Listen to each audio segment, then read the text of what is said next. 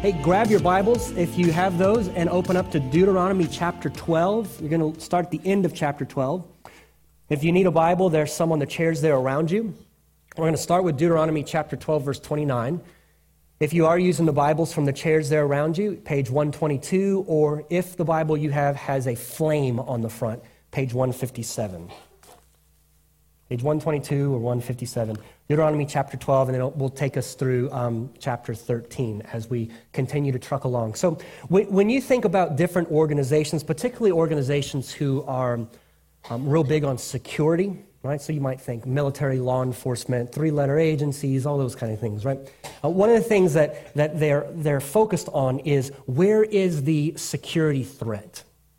Where, where's the threat that, that's going to come and take them off mission? Or where's the threat that's going to come and distract them so that they don't accomplish the things that are set before them that are necessary or that they believe are necessary for security? Right? And so when you start doing threat assessments, then you, you usually break that down into two broad categories. You say there's outside threats, the things that might come from the outside, right? Our, our enemies, um, maybe in a certain country, or we might be saying certain types of people or certain organizations. So there's an outside threat. But then you also have to consider the possibility that there might be an inside threat, people from the inside who are working to undermine or um, go against what's going on so that they might bring down or help someone else, right? Outside threats, inside threats. Now, the people of God, we are not a national defense organization by any stretch of the means, but the people of God are a group of people that are called to a very exclusive, very specific focus and a very specific mission right? We are called to give our allegiance. We've seen this a few weeks ago. We are called to give our allegiance to God and God alone, the God of the Bible. Right? We are called to not divide that allegiance. We are, we are instructed not to, to bring other types of gods in and worship them alongside God. In fact, back in Deuteronomy chapter 6, verse 4, we spent a, um, a week or two on it and, and we keep going back to it, but it's called the Shema. It's really the heart of the, the book of Deuteronomy where, where Moses says to Israel, Hear, O Israel, the Lord our God, the Lord is one. You shall worship the Lord your God with all your heart, with all your soul, and with all your might that leaves no room in there for the people of God to worship any other God. So, therefore, if anything or anyone comes along and tries to pull us away or tries to draw us towards worshiping other gods or away from worshiping the one true God, that's a threat right? And that's what we're, we're, we're looking at this morning. As Moses tries to tell the people, there's going to be a day when you're going to be in the land and you're going to be at peace. You're going to be at rest. All your enemies will have been overcome. And in that day, he says, watch out. Watch out. So here's where we're going this morning. The people of God must not allow themselves to be drawn away from God. Now, that's pretty broad. The people of God must not allow themselves to be drawn away from God. What we're going to see as we go through is Moses is going to talk about an outside threat, and he's going to talk about three inside threats. And, and the, the, the issue that we're going to wrestle with is what do those look like to us today? Because Moses has some specific things in mind as he thinks about this, but maybe we're going to read those things and go, well, that's so long ago. But what I'm hoping to show you today is here's some of the threats that are facing us today that fit these categories. So the people of God must not allow themselves to be drawn away from God. And we're going to start with first the outside threat. So look with me at uh, Deuteronomy chapter 12, verse 29. When the Lord your God cuts off before you the nations whom you go in to dispossess, and you dispossess them and dwell in their land, take care that you be not ensnared to follow them after they have been destroyed before you, and that you do not inquire about their gods, saying, How did these nations serve their gods, that I may also do the same? You shall not worship the Lord your God in that way, for every abominable thing that the Lord hates, they have done for their gods, for they even burn their sons and their daughters in the fire to their gods. The outside threat when you get into the land and all the people have been driven out and you inherit the land that God is giving you, when you, when you start to live in their houses that they have prepared and you're living off of the land that they have worked. Remember, God says He's given all of this to them, right? Because He's keeping His promise to Abraham from so many years ago. He says, when you get in there, remember last week we saw you need to destroy everything that they did to worship their gods. You need to destroy everything so their names are wiped out. So now, assuming that they're going to encounter places of worship to Baal, places of worship to Asherah. They're gonna, they're gonna find altars and pillars and carved images, right? As they come across those things, Moses says this. Verse 30 Take care that you're not ensnared to following them. Because the temptation is going to be as I look at these things and, and they're foreign to me, and you've been living in this land for so long and you've figured out how to work it out in this land, how did you worship your God? So that I might do the same thing because it worked for you. You got rain. You convinced this God to give you rain in the right times. Maybe if I do the same thing you did, it'll work for me. He says, Be careful that you don't get ensnared and follow them, asking about how they worship their gods with the purpose that you want to do the same. He says in verse 31, you should not worship the Lord your God in that way. God has given his people up to this point, he has given them very specific ways that they're supposed to worship him. He's given him instructions so that they know how are we supposed to offer sacrifices? At what points in the year are we supposed to gather together? They have all of these instructions. And so Moses tells the people, you shall not worship the Lord your God in the same way that all these other nations worship their gods. It must be distinct. It must be different. And then he goes on and he says, because they worship their gods in abominable ways. Now, that's a, that's a biblical word, by the way. It's a descriptor, but it's also a biblical word, and it's used for a variety of things. One of the things that it's used for is what he describes here. They burn their sons and their daughters in the fire to their gods. They offer child sacrifices. Now, I've told you, Molech, I believe it's Molech, um, uh, one of the Babylonian gods. We know from archaeology, we found um, statues, large statues of Molech with his hands out like this. We know from some of the writings how they participated in this type of worship. Now, I'm going to tell you something very graphic and descriptive because I think you need to hear it, right? Because the Bible is too often sanitized, and then we don't get the full effect of what, what God is reacting to. Molech's hands, as he's made out of metal, were then heated up. The fire was, was put inside of the statue so that the statue was heated up, the hands were heated up. And so then they would bring their child, whichever one they're offering for sacrifice, and put that child in the hands of Molech. And because those hands of that statue were so hot, the baby would catch on fire. And they would be offering a sacrifice. Now you say to yourself, we don't do that today. In other countries, maybe third world countries, we do that today. No, we do that today. It's just more sanitized. We do that today. It's, it's, just, it's just not as overt. And it's instead it's packaged as healthcare, abortion, when we put children to death. Now, you say, no, no, no, no, that's this is getting political. It's not a political issue, it is a moral issue that has been made into a political issue. But listen, here's the thing about abortion you say, well, this is a woman's right, and who am I to tell you what to do? Well, I'm not telling you what to do. I'm just going to tell you what the scriptures tell you what to do, for one. But, but two, we, we've been sold this lie and this deception that this is about reproductive rights. But then you see the temple of Satan come out as one of the main lobbyers for abortion to remain legal. And then they come out and they say the unspoken part out loud when they say the abortion is part of our acts of worship. Therefore, they appeal to the First Amendment in order to keep the abortions legal so that they can practice their faith. How does that hit us? So, so there are still people, even though maybe every woman who has had an abortion, they don't think about it necessarily in this way. There are people who do.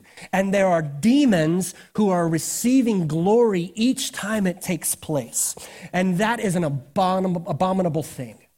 And so that's an outside threat that leads God's people away. And, and Moses is saying to them, You shouldn't do the things that they do. Now, I know I'm, I'm stirring some stuff up for some of you. Listen to me. Let, me. let me come right back around and say this.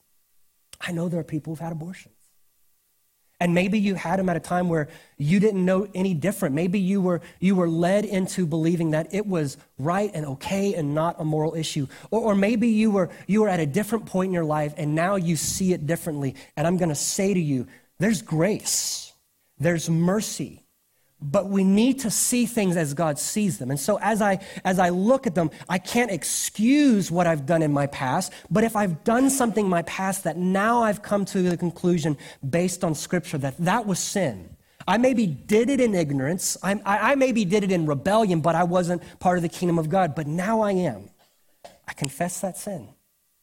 I renounce it. I, uh, Lord, I, I know I did this at this one point. I, I now see it differently because I see it as you see it. It's sin, it's murder. I renounce that. I receive your forgiveness in the name of Jesus.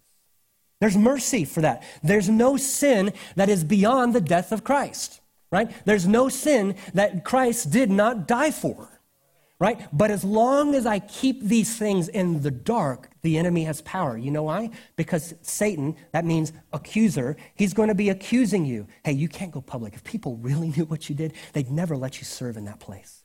If people really knew what was in your past, they would look at you very differently. They, they would stop relating to you. That's the accuser. If you're a child of God, a son or daughter of God, you've trusted in Christ, that's the accuser. He wants you to stay in the dark. But God calls his children into the light, not so that he can smite us, O mighty smiter, right? But so that in the light we might receive the faithful and just God cleansing us from all unrighteousness, right? That's God. Come into the light. You go back to the garden, Adam and Eve. He, he, he's sinning. He's now walking in the garden like he did, and, and Adam is now hiding. And God says, Where are you, Adam? Not because God did not know, but because God calls his children into the light, whereas his children want to stay in the dark. Because we think if I'm in the dark, either God won't see. If I'm in the dark, then, I, I, then maybe I can kind of kind of get by with, without being responsible for the sin in my life. And yet God knows the longer we stay in the dark, the longer that sin festers. The longer we stay in the dark, the longer that the enemy has a hole and a snare on us. And God wants his people free.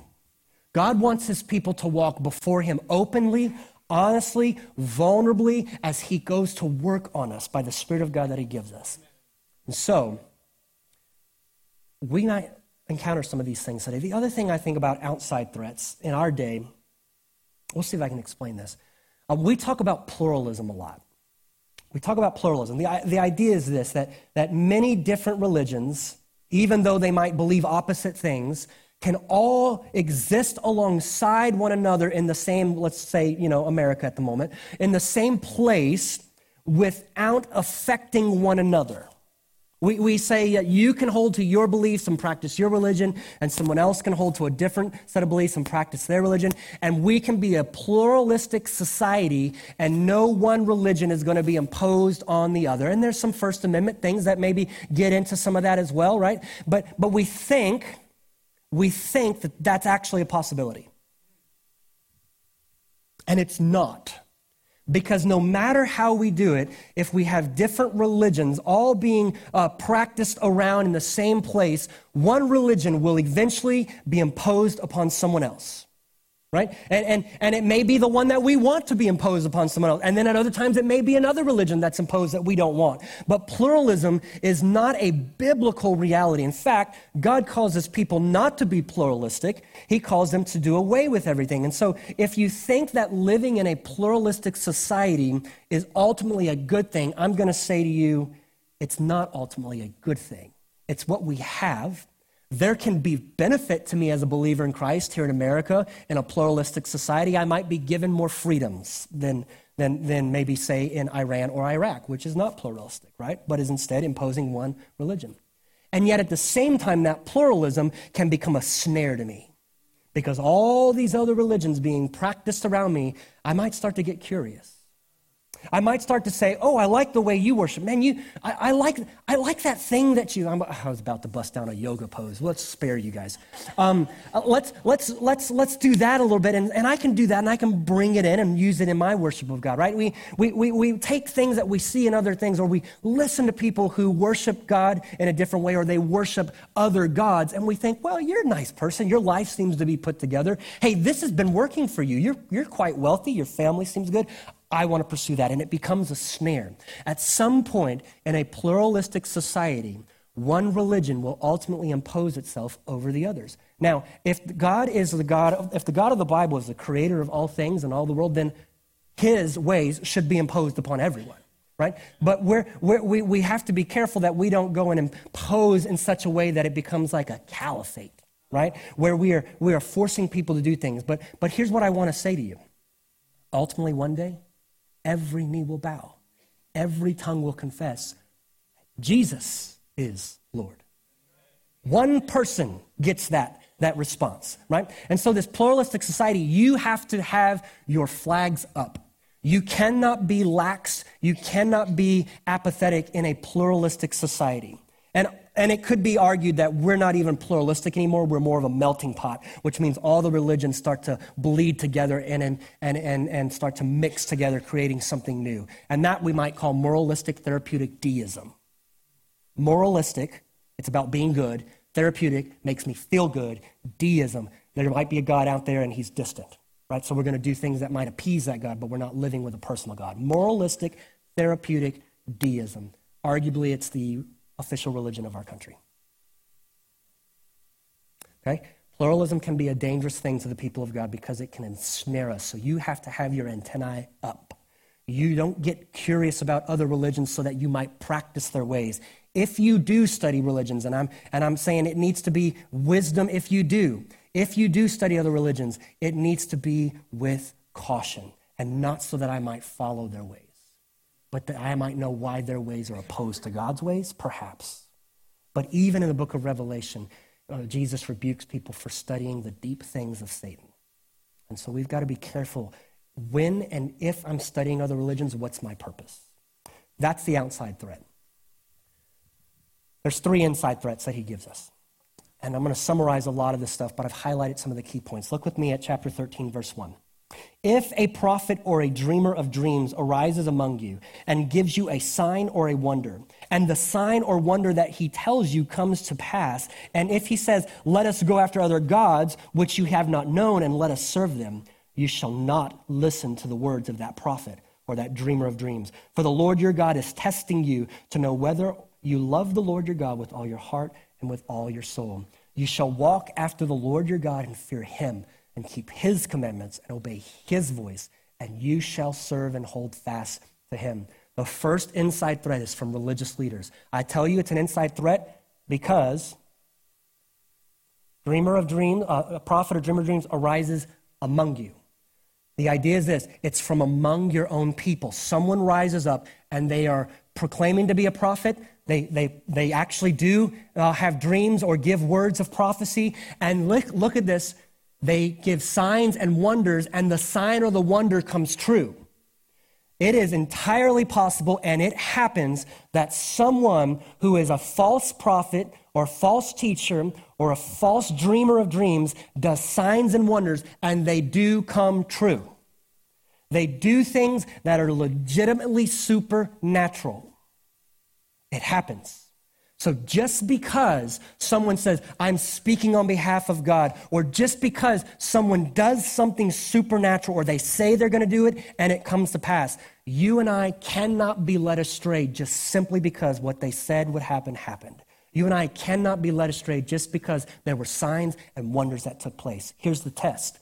If they say to you, even if signs and wonders come to pass, if they say to you, let's go after other gods, gods which you have not known, Let's go and serve them. He says, You should not follow that. So, even though someone, a religious leader, a pastor, a teacher, a, a, a prophet of some kind, a, a dreamer of dreams, or a charismatic leader in any kind of capacity, they get up and they're able to say things to you that nobody else knew. Listen, that happens. There are, there are other supernatural powers at work, and they can say things to you that no one else knows. Now, we covered that in our Battleground series, right? But, but if someone does that, you should not be so easily led astray because someone told you the secrets of your heart, because someone did something supernatural. You should not let that be the only test. Instead, what's the content? What's the message that they're saying? Are they drawing you to God or are they drawing you away from God? And he says, if they do these things, and yet they say, Go after other gods. You shall not listen to their words. Because it's a test from the Lord your God to know whether or not you love him and him only. Instead, the instruction is walk after the Lord your God, fear him, serve him, follow his commandments.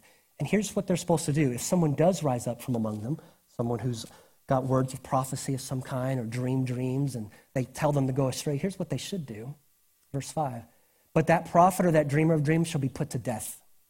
And the reason he should be put to death is because he has taught rebellion against the Lord your God, who has brought you out of the land of Egypt and redeemed you out of the house of slavery to make you leave the way in which the Lord your God commanded you to walk. So you shall purge the evil from your midst. Israel was a theocracy at this point.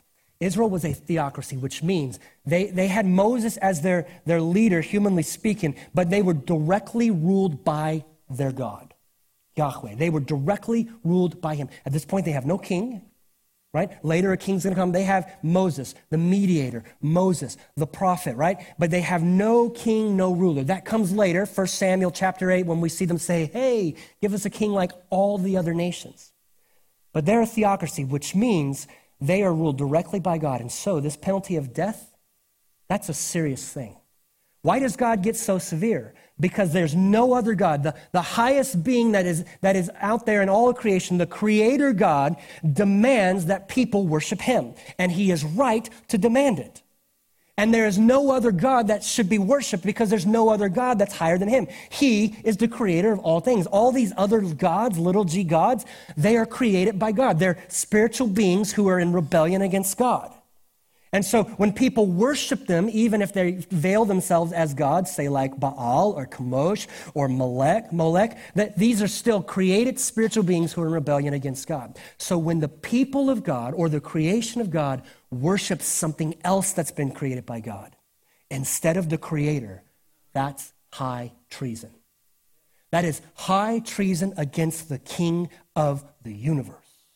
Now, if we were living in a country where there was a, a monarch or um, maybe a, a king or queen or maybe a dictator, tyrant, whatever, one person ruling with a heavy hand or with all the authority, and we rebelled against them and we followed some other leader, you better believe you're going to be put to death. You're going to believe that the rebellion is going to be squashed. You better believe that it's not going to be tolerated, it's going to be taken seriously. That's humanly speaking how much more when the creation of God, who was created to bring the one true God glory in all that we say and do, how much more when his people go against him and worship other gods? Furthermore, how much more when those people that God has redeemed out of Egypt and out of the house of slavery, how much more when they go and worship other gods, little g, that did not redeem them, that did not bring them out of slavery? But instead they're giving credit to those other gods whom the one true God created. That's high treason against the king of the universe. Death. You shall put him to death. You shall not tolerate him, he says. It's serious. The insider threat among, among the people could come from religious leaders. Just because someone says they're Christian, you should not take them at their word. You should test everything. Someone says, I'm a Christian pastor, then you should listen to their words and watch their life. And if someone says, uh, This is in the Bible, you need to say, Where? Show me. Or you need to say, Where? so you can go look it up. Just because someone says, This is a Christian event, this is a Christian thing, you should not take them at their word. Listen, I wish you could.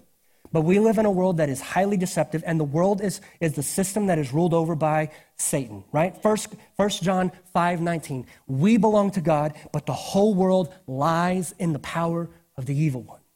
You cannot just take people at their word because people will deceive you. People are sinful at their core. So if someone says to you, This is in the Bible, I want to see it for myself. And even if it's in the Bible, I want to then see the context to make sure that the way it's being taught or the way it's being understood is right in the context. Because I can take any anything that I want, any pursuit I want to pursue, any pleasure, anything that I want to do, and I can find support for it in the Bible. All I got to do is find a verse, pull it out of context, and say, see, this is how I do that and make that verse mean what it was never intended to mean. I can support anything that I want to do from the Bible. But when we've got people that are false teachers, they're prophets, they're dreamers, right? Modern day, we might say they're evangelists, right? They're, they're people that have a platform and they're teaching supposedly Christian things.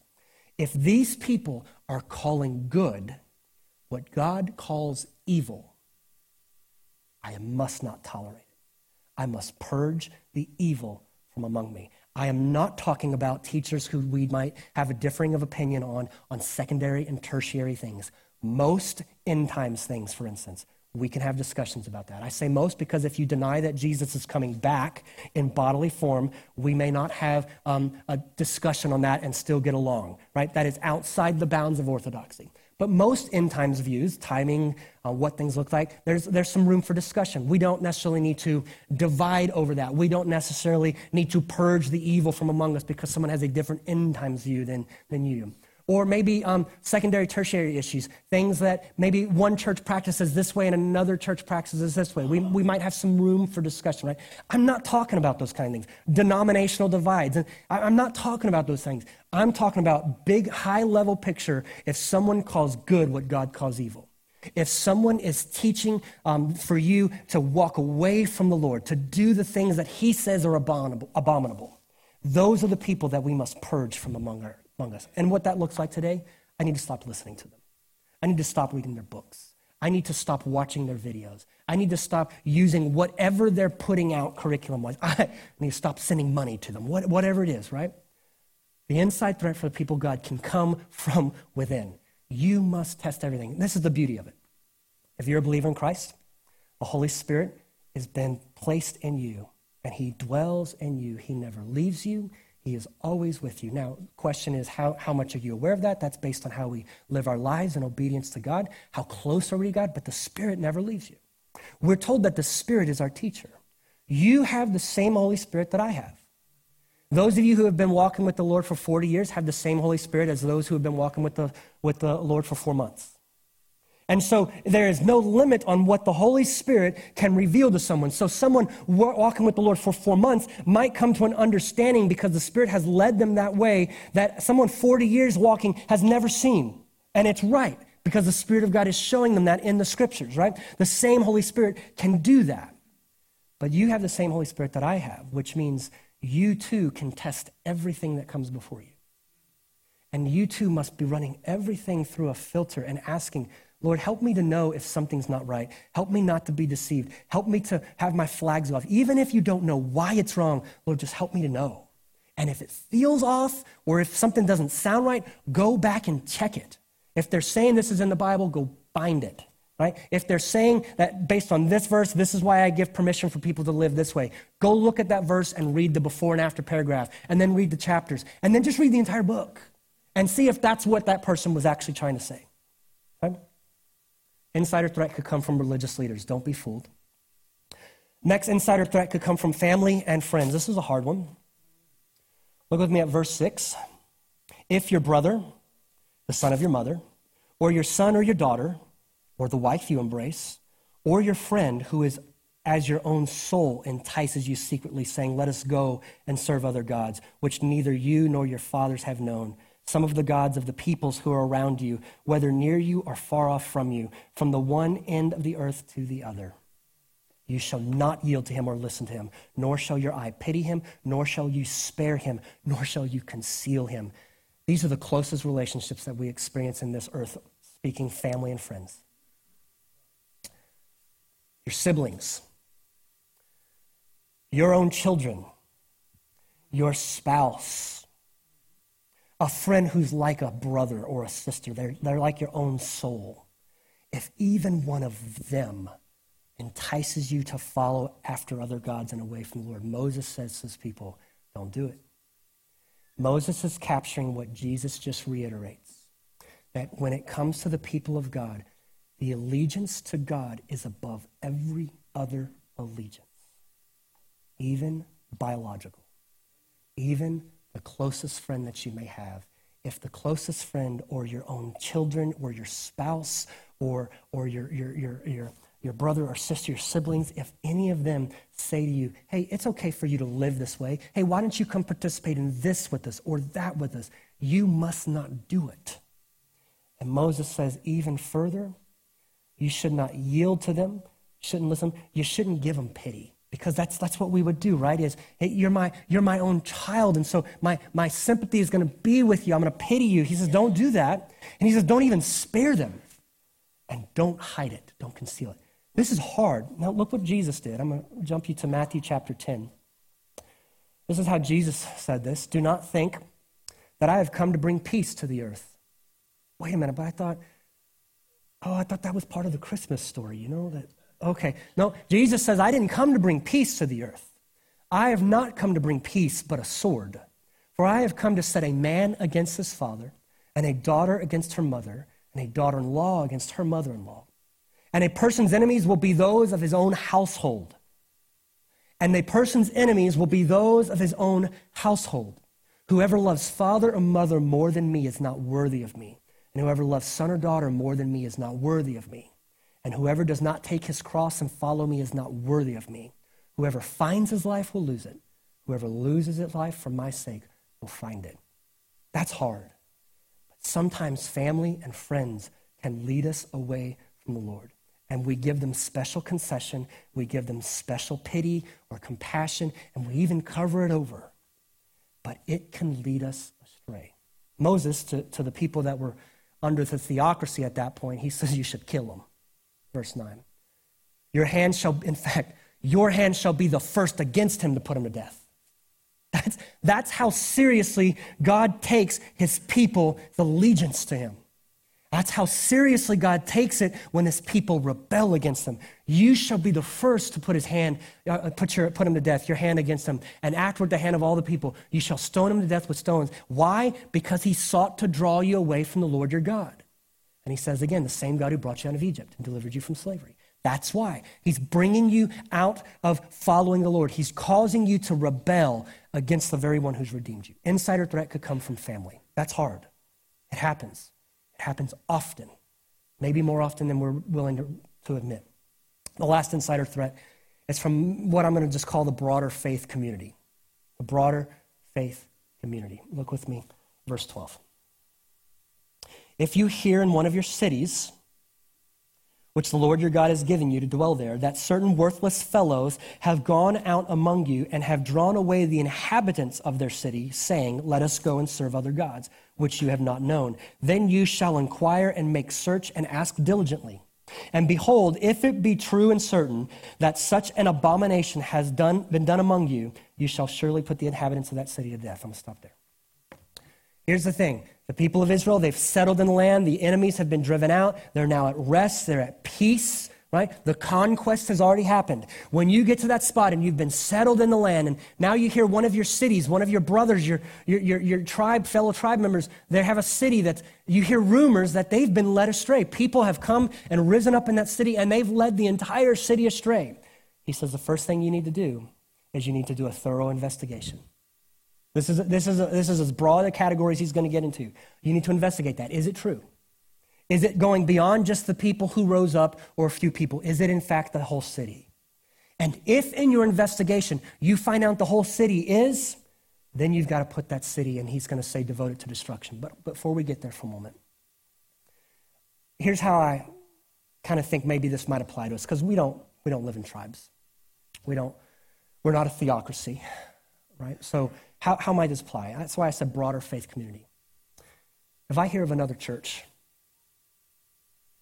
could be another church in my town, could be another church that I follow, another a community of believers, a faith community. If I hear of them and they are following after false things, they are teaching false things, they are worshiping God in the ways that, that pagans worship God. If I hear this, then I need to investigate. I don't need to just knee jerk reaction walk away and say, oh, this person who, who, who is um, you know, a, a heresy hunter, this person has said this person speaks heresies. And so therefore I'm not. No, I need to go and listen to that person myself, and I need to do a thorough investigation because I might be reacting to someone else who's operating in heresy. I might be operating to someone and, and, reacting to someone else who's got an axe to grind about a certain person or a certain type of theology. I need to go and say, okay, hey, I've not heard that thing. Let me hear some of their teachings. And I need, to, I need to weigh and test some of their teachings. And if in fact they are starting to call things good that God calls evil, I need to purge the evil from among me. I, I need to stop listening, stop following that faith community. I need to stop associating with that faith community. I need to stop associating with that group of people, right? Perhaps that's how this could apply, but Moses is saying you need to do a thorough investigation of that city. And if it is in fact true that they're all being led astray, then, verse 15, you shall surely put the inhabitants of that city to death, devoting them to destruction. And that's that word haram that we've talked about. Now, all throughout Deuteronomy, for the most part, haram has talked about um, devoting something to destruction, which means completely wiping it out, setting it apart to the Lord. It either gets consecrated as holy or it gets destroyed, right? And so we've talked about how that's mostly used in the book of Deuteronomy is in those cities where there are Nephilim or the lines of the Nephilim, that's where the destruction is taking place. That's what we see Joshua doing. This use is different. Because this is talking about a time after the conquest, after Joshua has gone, and after the people find rest. All the, the people have been driven out. So this now is, is a different kind of setting. And in that setting, if your people in that particular city are worshiping other gods or worshiping God in a way that He did not instruction, you should devote them to destruction. Why? Because that's what God instructed them back in Exodus chapter 22, verse 20. Whoever sacrifices to any God, that means other than Yahweh, other than the Lord alone, shall be devoted to destruction. God takes the allegiance of his people seriously, and he takes rebellion against him seriously. And we see that here because under the theocracy of the nation of Israel, they were to put them to death. Okay? We are not a theocracy. We are not going around putting people to death. Okay? Now, you should, though, take the application and say, this is serious to God. God takes rebellion against him seriously. Allegiance to him must be above anything else, and nothing else can compete with it. And so, if even the closest relationships in our life start to compete with our allegiance to God, that must be dealt with decisively. That may be a confrontation. That may be a severing of a relationship after a time where confrontation and there's no repentance. But it must not be swept under the rug. If it's going to lead me astray, I must deal with it. People of God must not allow themselves to be drawn away from God.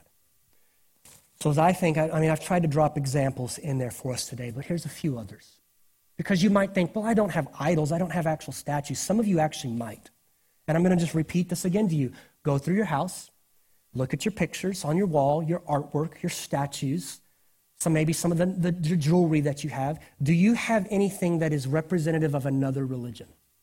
You might call it art, but if it is a Buddha statue or a Hindu god statue, or it's a gift that's been given to you, and maybe it's a charm that represents a certain thing in another religion, you need to seriously consider destroying that.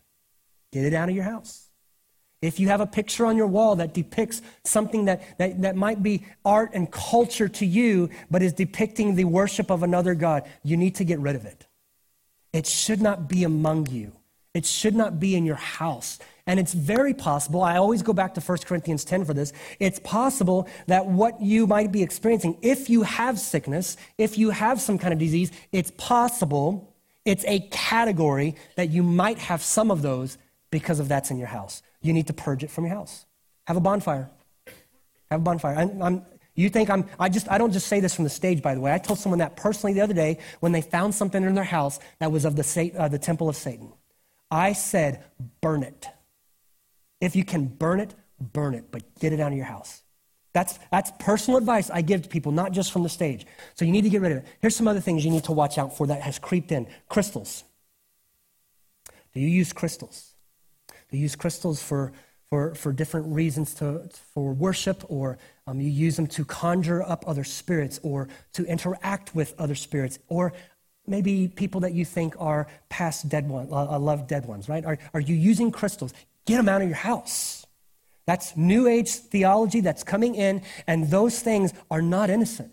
Now, if you're like, I have crystals, but they're not anything religious, fine. If you like just, you're a geologist and you collect rocks, fine. That's different. But if you have crystals, and those crystals you, you think are going to, you know, settle the, the, the peace in your house, or I don't know, um, bring feng shui or, you know, something like that where it's just going to uh, set the aura right in your house. I'm, I'm, dabbling in things I don't really know a whole lot about, just, just surface level. So I might be mixing and matching. But if you use crystals for those kind of reasons, get rid of them, destroy them, break them up. Don't go pawn them off and make them someone else's problem. Destroy them. Crystals, psychics, mediums, tarot cards, um, going to someone who's going to interact with uh, what, you, what you think is a dead loved one. Do not do it. Those things are not innocent. Those things are worshiping gods in a different way that God has called us to worship. They are worshiping created spiritual beings who are in rebellion, and they are either posing as your loved dead ones, they're called familiar spirits, or you are opening portals. You are opening doors. You must not do those things. Oh, but we were just on a trip to New Orleans. We went down Bourbon Street, and we thought it might be fun to have our palms read. Repent of that. Confess it, announce it. You have no idea what, what may have been opened. It may have opened nothing. Confess it as sin, call it as God sees it, renounce it. I renounce this in the name of Jesus. I see it as sin. I do not agree with it anymore. I should not have done it. I repent of it now in Jesus' name. Repent of it. Because that may have opened something. And again, it may be uh, the, the cause, the root cause of something that maybe you're experiencing in your life. But it is worshiping created things and going against the Creator. Don't do it. And I mentioned the temple of Satan. Listen, it's, it's a real thing. Some of y'all have personal experience with encountering these throughout the city because of your jobs or things like that, or maybe you, you've known people, but the temple of Satan is a real thing. It is disguised oftentimes like an angel of light. It's, it's put forward just like it's any other religion, like just like a Buddhist who's peaceful or some, uh, uh, some Hindu who's practicing. It's, it's, just, uh, it's just part of the smorgasbord of religions that we have here in a pluralistic place. Do not do it. Don't cast spells. Don't pursue magic. Don't seek out spells to be cast. Don't go in front of a mirror and say Bloody Mary three times because you're trying to conjure up the spirit of Bloody Mary. I did it as a kid. I know. Ouija boards, don't do it. You're trying to talk to, to, to love dead ones, but you're in an interaction that's legit becomes spiritual in nature. It is a re- spiritual being in rebellion against God deceiving you. Do not do it. So now, do you think that we have outside and inside threats that might pull us away from worshiping God in the ways that He calls us? Yeah. So listen, if I just hit on something that you've been a part of and you have not already renounced it, do it.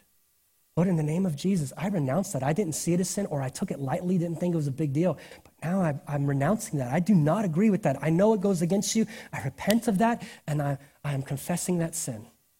And then receive the forgiveness of Christ. If you think something has come in to afflict you because of that, of opening door, let's visit. Or visit with one of our prayer team members. They're, they've been trained for this kind of stuff now. And I'm seeing it. So it's happening. People of God must not allow themselves to be drawn away from God. So, Father, as we wrap this up, there are so many threats. There are so many things, but, but I'm reminded of Jesus' words as he stood at Caesarea Philippi, at the very place that was called the gates of Hades. And he said, The gates of Hades will not stand against the church. He said, I will build my church, and the gates of Hades will not prevail against it. Not even death, not even things that are associated with death, not even things that are associated with the underworld, spirits rebelling against God. None of those things can, can overwhelm your purpose and plan for your people. You will build your church. But God, we don't want to be people that are led astray. We don't want to be people who are lulled to sleep, who think that we are walking in your ways and yet we are being led astray because we think we're being nice or we're being tolerant or we're being loving or we're just trying to keep the peace God, help us to stir up within us that sense of justice and righteous anger when something comes to threaten allegiance to you. Let us not become lax or lazy or comfortable with the things that are around us in a pluralistic world. Let us be knowledgeable. Let us be gentle as doves, but shrewd as serpents. Let us know you more and more continually deeper so that we might know the things that are not of you. Let us learn to know your voice and to follow you, that when something or someone else is speaking to us other than you, we might see, hear the difference. We might see the difference.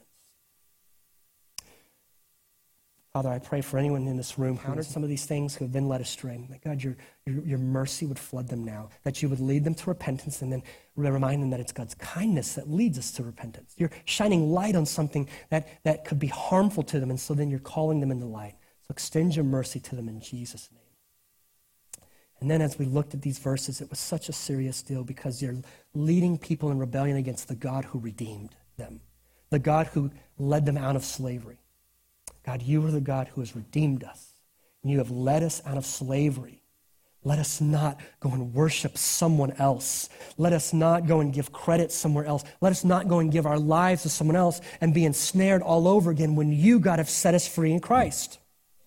And if someone here today needs to be set free, they need to be redeemed and brought out of the dark domain of darkness and into the kingdom of light. God, show them that they might turn from their sin and trusting in whatever they've been trusting in. Instead, turn and believe in your Savior, Jesus. That they might go from the domain of darkness to the kingdom of your beloved. So guide us, Lord. Teach us. Humble us that we might hear and follow. All in the name of Jesus Christ, the risen Lord. Amen. See you guys.